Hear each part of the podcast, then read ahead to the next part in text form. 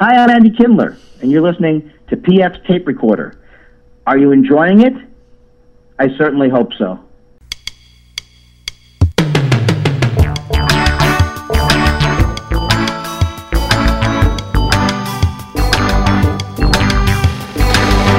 Hello there, I'm PF. This is my tape recorder. Coming up, it's Jimmy O Yang. It's kind of like a fun fact thing. I didn't really work from uh, a, a, lot. They they were going on a tour to China as they always do, and I think like the year prior to that they had they, some snags or like cultural differences. So they went on Google and like look for like uh, you know Chinese comedians had a brief but very good chat with Jimmy. He was uh, kind enough to take some time out of his very, very busy schedule uh, doing the acting and comedy type thing. And uh, so we spoke to him and had a good chat, and we'll be uh, hearing that in just a few minutes. Of course, uh, we're going to hear a song of the week from Surf Curse, but first, as always, a dumb bit.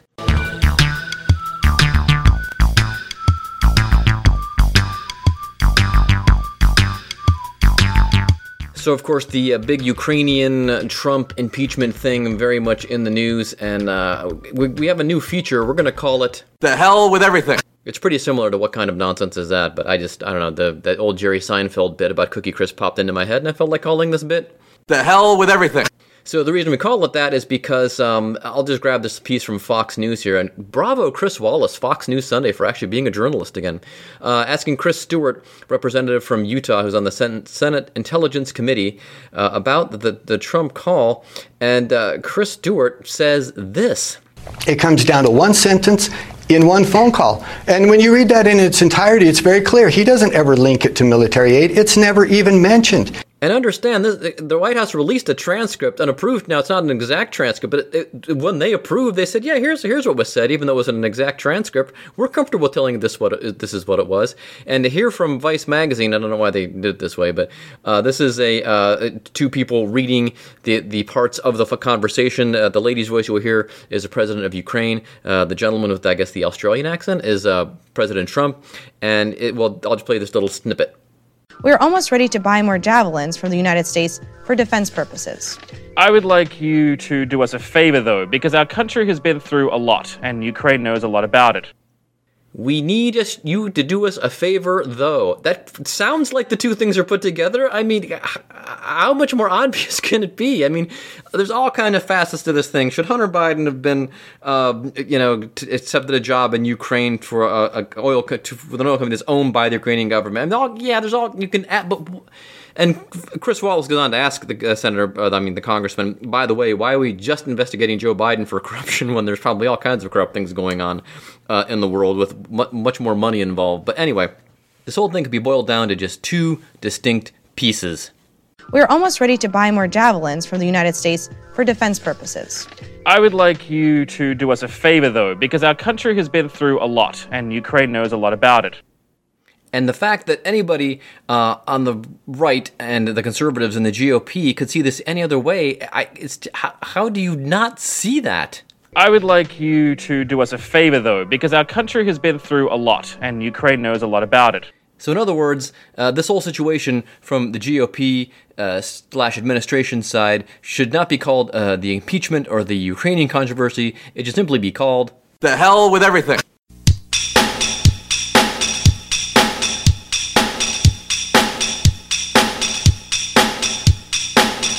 Jimmy O Yang is a stand-up comedian originally from Hong Kong. Yes, he was born there to Chinese parents, moved to Los Angeles when he was 13. He's now better known as an actor by some of you, but here now is our interview with Jimmy O Yang.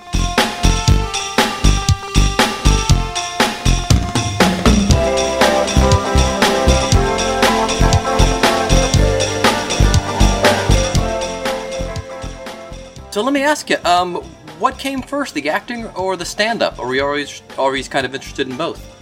Stand up for sure. Um, I didn't even think I was going to be an actor. I just started doing stand up because I was bored and I was looking for something to do because I I graduated with an econ degree and I really didn't want to do that, you know. So I tried a few things and I landed on stand up and uh, it was just fun. I had to pay like I had to pay five bucks for like five minutes of stage time at an open mic, and uh, that was still really fun to me because of the community and all that. And then years later, um, after I started, uh, I found like an acting agent, and the acting stuff started coming, you know, coming into the picture. So, were you a funny kid growing up, or were you a fan of stand up, or did you just kind of stumble onto it? I think I guess I was always kind of funny in my family. My dad's a very funny guy. He's a ball buster for sure. And I think being the youngest in the family, you're always the one responsible for like diffusing, you know, any serious situation, stuff like that. It's like, hey, look at me, don't argue, guys, you know. and um, I I really didn't know what stand up was like because I grew up in Hong Kong. Um, so I didn't really watch any stand up until I came here in the States when I was 13. Uh, and then I really fell in love with like BET Rap City and kind of like that urban community of stand up, um, more than, uh, you know, the Comedy Central stuff. Uh, so yeah, I always found it very interesting, but I never thought it would be something that I would do as a profession, you know? Uh, this may seem like kind of a dumb question, but I'm really not sure because a, a, buddy of mine actually did the reverse, and he taught over in Hong Kong for a while. I think he's in Malaysia mm-hmm. now. He teaches English. Um, was it a big culture shock coming from Hong Kong to the U.S., especially at the age of 13? Oh yeah, absolutely. Like I learned how to speak English, how American kids would learn how to, you know, speak Spanish, like on paper, very surface level. Oh. So when I first came here, when I was 13, like I really couldn't, I don't have a good grasp of the language. Everybody was like talking way too fast, it seems like. And I learned how to watch, uh, I learned a lot of English by watching like BET Rap City, BET like Comic View and stuff like that because it was just so interesting to me. Hmm. Um, and yeah, it took me years of like ESL classes and all that to kind of assimilate, you know. And uh, so you said you tried other stuff besides stand up instead of doing uh, economics. What uh, what other things did you try? uh, I wouldn't say that necessarily career stuff. I didn't think stand up was going to be a career, but just stuff that so I can find a community. You know, I, I tried boxing classes. Okay. I tried jujitsu classes and I was uh, horrible at both of those things. So, you know, ended up doing stand up.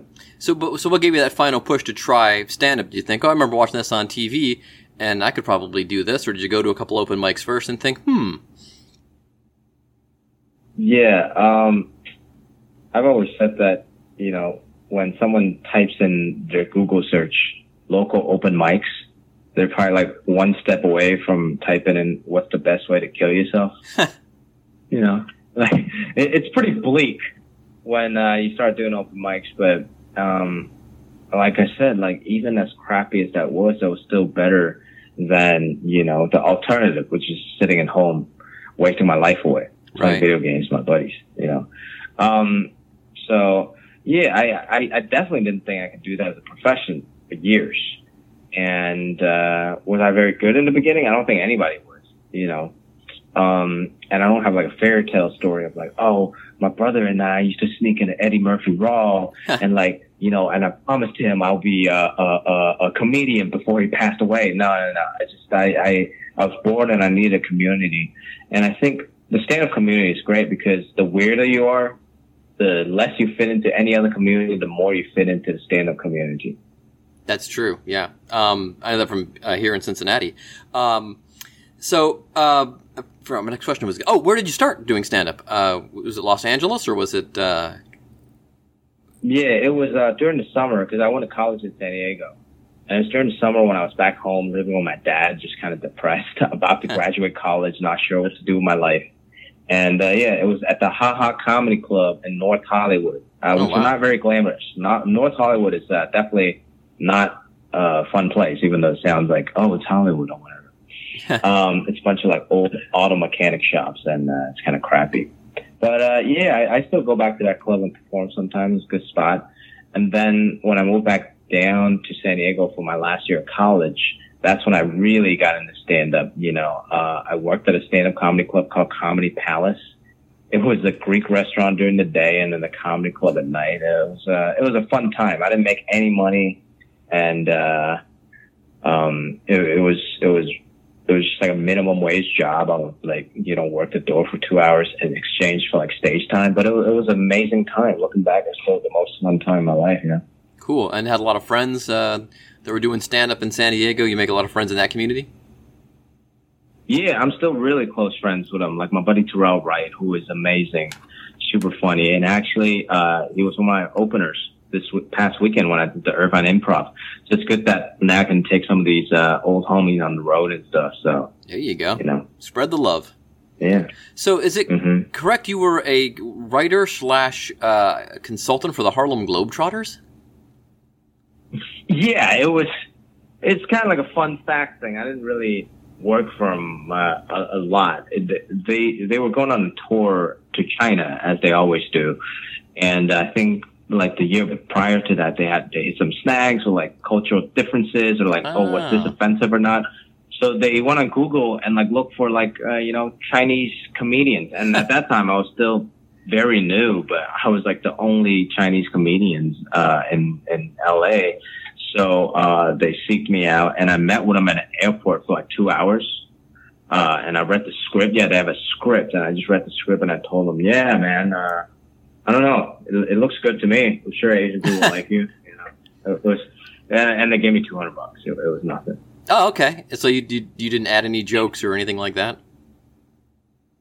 No, I mean, I, I, it was just such a random thing. Like, I, I might have told them, like, hey, Hello Kitty is Japanese and not Chinese, something like that. Like FYI. some really stuff. But no, I, I didn't add anything. I, mean, Oh. I was, uh, they paid me two hundred dollars. You know, Yeah. what? Nothing what to do they want from me? For a two hour meeting, that's nothing to sneeze at. Okay, ready for, uh, I have an, an, an open mic joke that I used to do. It involves the Harlem Globetrotters. You ready? Let's hear it. Okay. Anybody get the score of the Generals Globetrotters game? Thank you very much. I know if they still play the Generals, but why would you need the score? okay, Mhm. there you go. So you can see why I only ever got to uh, to do a couple of open mics. It all, it all. You know, I think all of us started very poorly. Oh, yeah, yeah. Um, one of my first jokes is like jerking off and watching Sports Center at the same time that I accidentally jerked off to Michael Vick scoring a touchdown or something like that. yeah, We've all, you know, sure. had those kind of jokes. Well, what do you talk about on stage these days? Mm. I try to um, just talk about my truth, you know, my family, uh, my experience being an Asian American, stuff like that. I think we all begin with like very general jokes about stereotypes, stuff like that. Now, I mean, I still talk about that kind of stuff, but um, maybe digging in a deeper way of uh, you know spinning certain stereotypes and stuff, uh, and and and just my experience being an Asian American and being an Asian American on TV, and have people come up to me as like Silicon Valley fans and be like, "Hey, man, I didn't know you speak English in real life," you know, and and and and, and how you feel about that. And are people's perceptions gradually changing in America? Because, you know, as an old white guy who lives in an old white suburb of Cincinnati, it's very difficult for me to tell. So I don't, uh, I, I don't, I, I can't really, really tell. Is it, are, are people more, I don't know, what's the word I'm looking for? Are people less dicky, I guess is the, cause it, it used to be pretty awful. Uh, yeah, no, I, well, I mean, there were never like dicks, I guess. Like, I, I was okay with that, but I think, yeah, um, there's a lot of awareness with Asian Americans, like Crazy Rich Asians and the whole representation matters movement and stuff like that. And I think it's great. It, it, it really matters because um, living in LA, it, you know, or one of the coastal cities like New York, something like that, you see a lot of diversity. And, uh, you know, I feel fairly normal walking down the street. But um, a lot of times when I'm in the Midwest and the South, stuff like that, and I'm like the only Asian person, you see a lot of looks and like people like not necessarily like being hateful or anything, but just you know um, uh, looking at you kind of weird and be like, oh, I've never seen one of them dudes before, you know. Like I wonder if he can speak, eh, you know, English uh, or whatever. And um, yeah, it's uh, it's interesting. And I think all, all the representation stuff, movies like Crazy Rich Asians, hopefully, uh, you know, my stand up or stuff that I do will be like, oh, oh, he's more than just a character person or, or Asians can be more than just one thing, you know, they can be a lot of different things. So, uh, I, I hope it informs the people Yeah, well, I, of, of, of certain regions. Yeah. Yeah, I I would think you know. Well, certainly I know in a place like uh, Minneapolis and and even here in Cincinnati, where uh, you know you come to the, the comedy club, I think people you know will, will be oh it's just you know he's a comedian. You know, there's no it's not branded. And same thing happens you know with with women. Now, you know, people just say oh she's the she's funny for a girl. She's the funniest woman. I'm like she's, she's just she's just funny. it's not there's no Yeah. And I think most of my crowds are pretty spread like half Asian people and half non-Asian people. And uh, I think even when I talk about my family and stuff like that, um, my Asian dad or whatever, it's relatable to everyone because everybody had some kind of, you know, a, a, a weird dad or an uncle they can relate to. Yeah. So I think the first time I saw you was probably, uh, surprisingly not as a stand-up because I follow stand-up a lot, but was on Silicon Valley. And uh, Yeah. yeah. So uh, how did I, I know? Coincidentally, Mike Judge gave your commencement speech at college. Did that was that just a coincidence? Yeah, or did that you, yeah. That, Yeah, when I was an econ major, because he graduated with a physics degree, and uh, he was like, right. fixing fighter jets and stuff. And his whole speech was about, "Hey, man, you know, go do what you love, man. You know, um, you, you, you don't have to just." Which, which really spoke to me as a lost college student. and how did you land the uh, uh, that gig? Was it did you audition? Did they see you on, on stage and say, "Hey, we could use this guy for our show"? Or No, I don't. I don't think they knew I was a stand-up. I just went and auditioned. It's a very small part. It was just like three lines on that third episode of the first season, and yeah, I, I got that part, and the part just grew from this uh, random roommate NQB in the incubator to like yep. kind of an asshole, and to full blown. Uh, a crazy, almost sociopath for a person, which, I love. You know, there's a lot of dimension now. It's not just like the joke's not just on him being Asian. Right, right. Uh, you know, it, it- yeah, yeah. so I guess that must be a fun part to really sink your teeth into. What was that? Uh, That's a fun part to sink your teeth into. You're not just like you know office worker or you know like you said just garden variety. Yeah, absolutely, man, absolutely. So uh, where do you see things going here? Do you want to you know be a, a, a big stand up like a, a George Carlin type, playing theaters and things like that? Do you want to pursue the acting more, or what's the trajectory look like?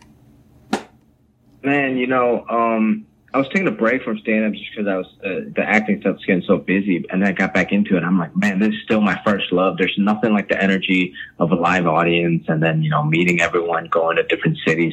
So I think I really want to keep doing that, man. And uh, I'm doing this tour because I'm shooting my special in November 7th, uh, on November 7th for uh, Amazon.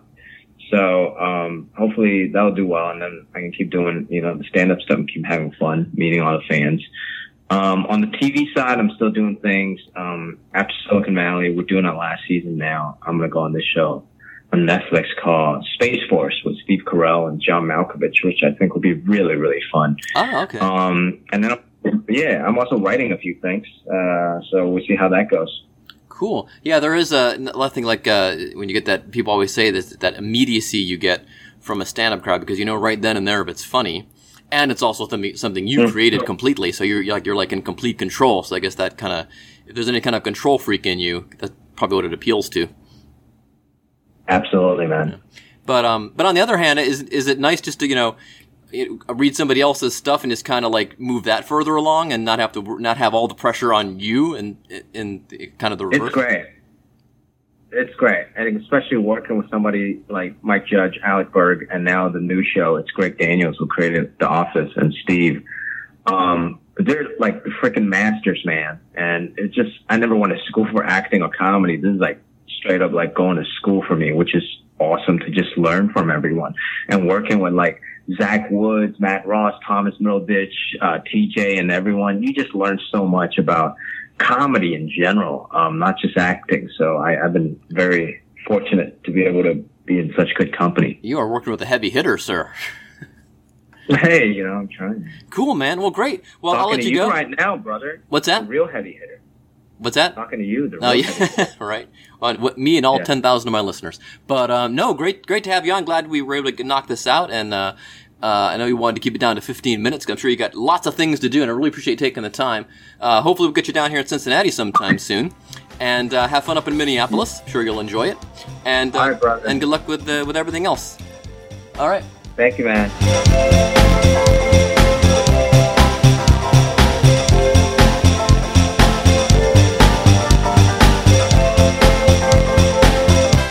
Jimmy O Yang for being on the show. You can catch Jimmy, well, just go to jimmycomedy.com and you can see all his latest dates. He's going to be in uh, Minneapolis uh, from October 10th through, I believe, the 12th. There you go.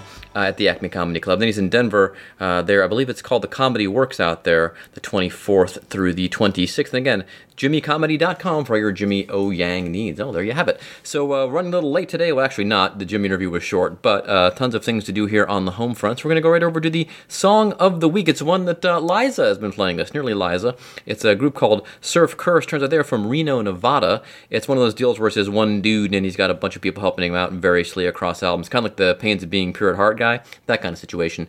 So anyway, the tune is called Disco, and it, it there's supposed to be a, a, a, surf rock kind of an influence, in it doesn't really sound like that though. It sounds much more like contemporary indie rock with a little bit of surf influence. And I don't know, maybe their older stuff uh, is because he's had, I think, a, two albums and an EP before this or something like that. So maybe that older stuff I'll have to go back and uh, dig in and see if that sounds more surfy. But uh, this tune's pretty cool.